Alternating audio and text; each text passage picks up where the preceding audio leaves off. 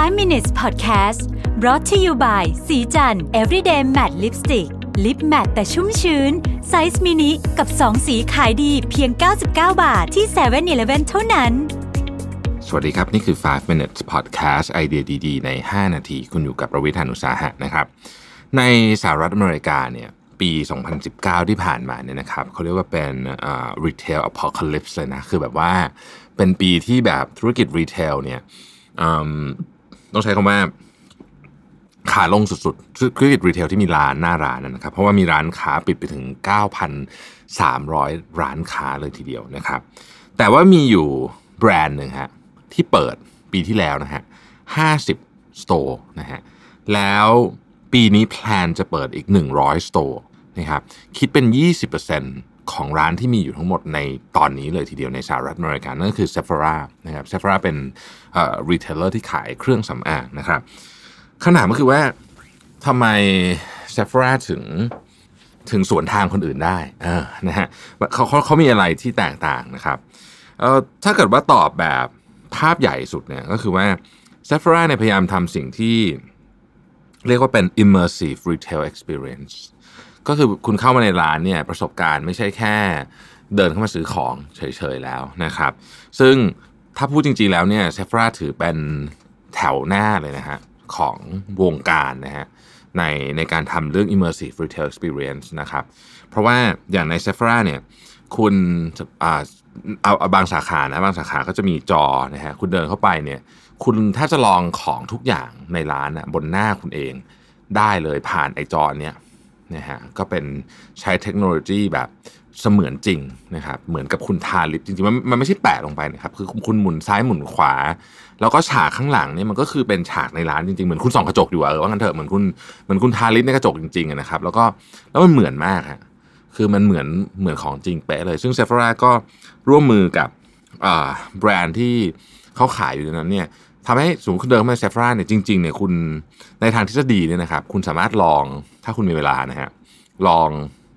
Product ทุกชิ้นในร้านได้หมดเลยก่อนตัดสินใจซื้อ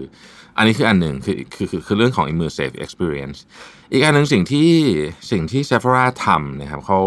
เขาบอกว่าคือตอนนี้ retail เนี่ยมันมีความ localize มาก ๆ หมายความว่าคนในหลายพื้นที่เนาะไม่ ไม่อยากเดินเข้าไปในร้าน retail ที่ไปที่เมืองไหนมันก็เหมือนกันหมดอะโดยเฉพาะในอเมริกาในนี้ภาพนี้ชัด เราเรานึกภาพในอเมริกาเนี่ยนะครับสมมติแต่ก่อนนะฮะ shopping mall เนี่ย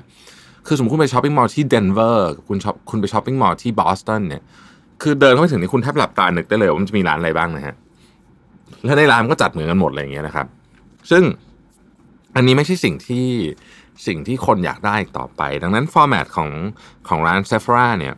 ก็อาจจะเป็น format ที่เล็กลง นะครับแล้วก็มีของที่คนในย่านนั้นๆเขาต้องการจริงๆนะฮะผมยกตัวอย่างนะครับ เช่นเมืองร้อนกับเมืองหนาวเออไม่ใช่เขตร้อนกับเขตหนาว ในสหรัฐบางบางเมืองก็ร้อนเมืองก็หนาวเนี่ย product ก็ไม่เหมือนกันอย่างสิ้นเชิงเลยนะ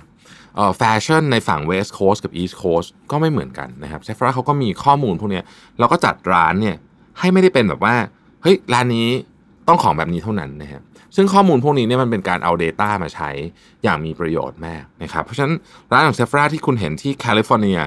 คุณเดินเข้าไปเจอแบรนด์ชุดหนึ่งหรือ product range ชุดหนึ่งแบรนด์เดียวกัน product range ชุดหนึ่งอาจจะเป็นสีโทน earth tone สมมตินะครับ แต่คุณไปร้าน Sephora ที่วอชิงตันดีซีนะฮะอยู่อีกข้างหนึ่ง คุณก็จะเจอ product range อีกชุดหนึ่งเลยนะครับสีคนละสีเลยแบรนด์เดียวกันนี่แหละนะฮะซึ่งอันนี้มันทำให้ความรู้สึกของความเป็น local local ในที่นี้คืออยู่ในพื้นที่ของตัวเองเนี่ยมากขึ้นนะครับอีกเรื่องหนึ่งคือว่าเซฟราเองเนี่ยก็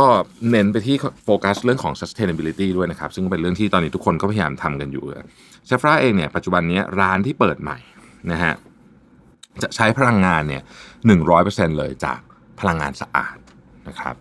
น่าสนใจมาก เพราะว่าในขณะที่ทุกคนกำลังปิดร้านเนี่ยนะครับ Sephora เองก็เปิดร้าน ยักษ์ใหญ่ด้าน retail ของประเทศไทยเองของเราเองก็เช่นกันนะครับ อย่างเช่น Central Group เนี่ยก็เพิ่งมีข่าวว่าไปซื้อห้างสรรพสินค้า